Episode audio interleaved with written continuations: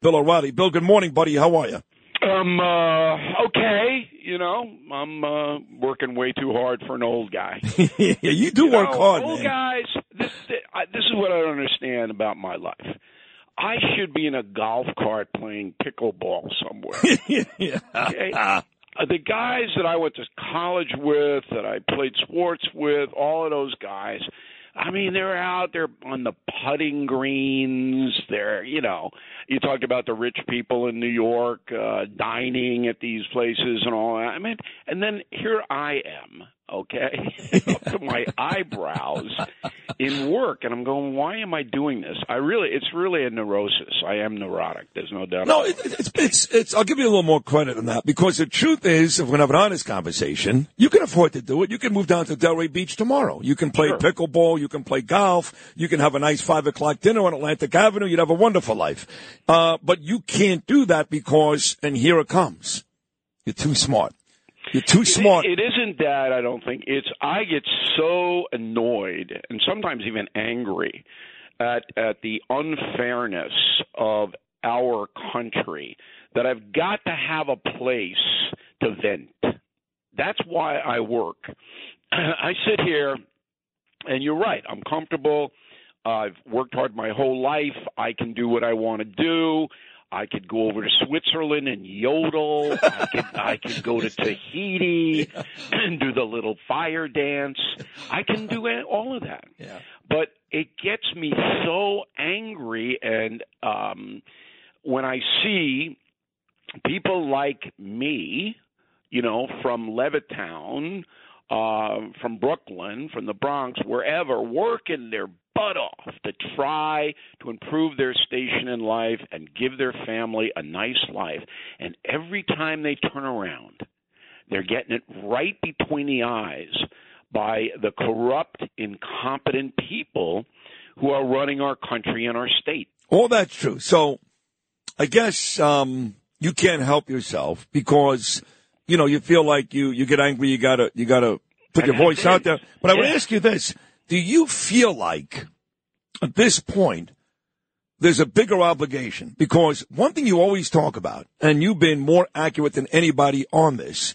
Is the corrupt media. I've actually, at this point, Bill O'Reilly, I have designated the media here in the United States as domestic terrorists. I really believe that's true because their rhetoric is so uh, they lie so much, they cause so much controversy, people get killed. So you've been on top of that forever. Do you feel like, above and beyond what you want to do, that you have an obligation because the media is so corrupt, you're obligated to tell the truth?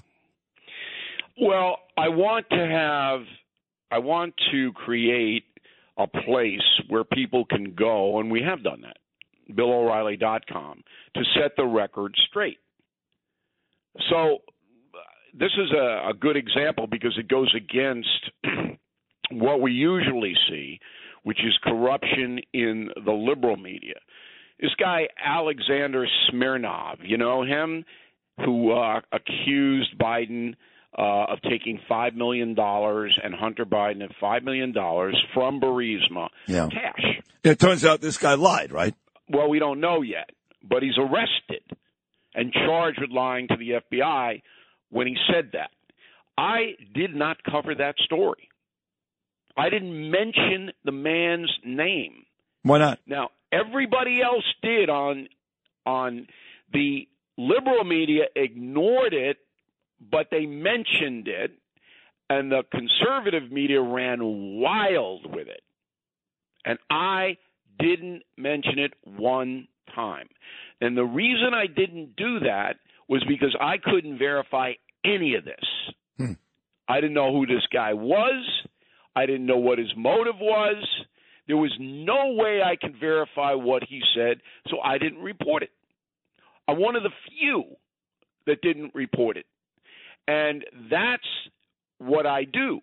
I set up this apparatus where if you watch or listen to me on WABC, I'm not going to tell you stuff that's speculative. I'm not going to spin it.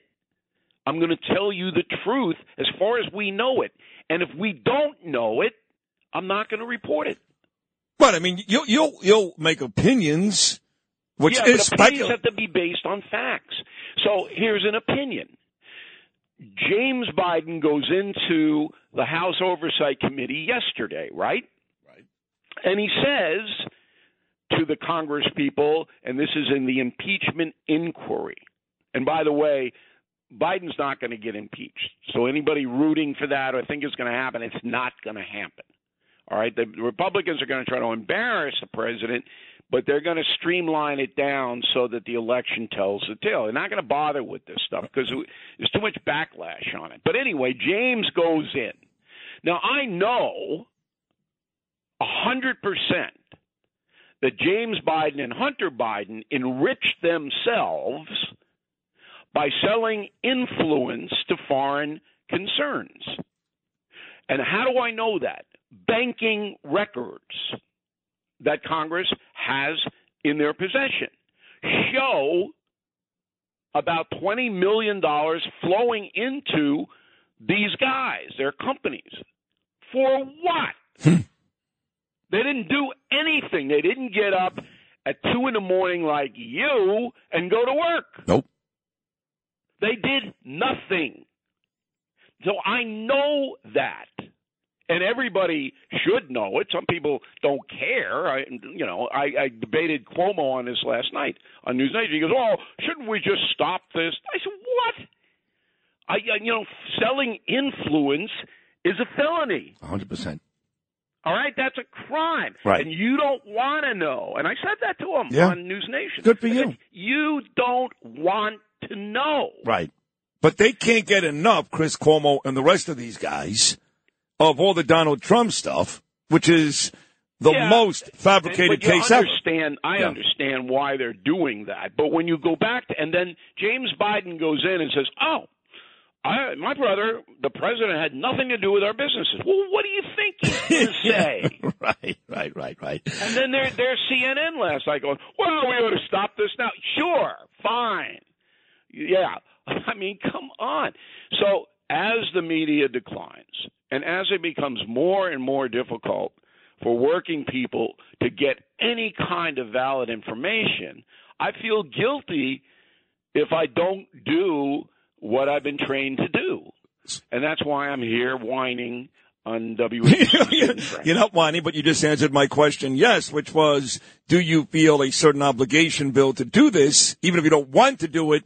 And the answer is yes. And by the way, we are glad you do. I don't remember the last time I was less enthusiastic about a Mets season than I am right now. How do you feel about the Mets?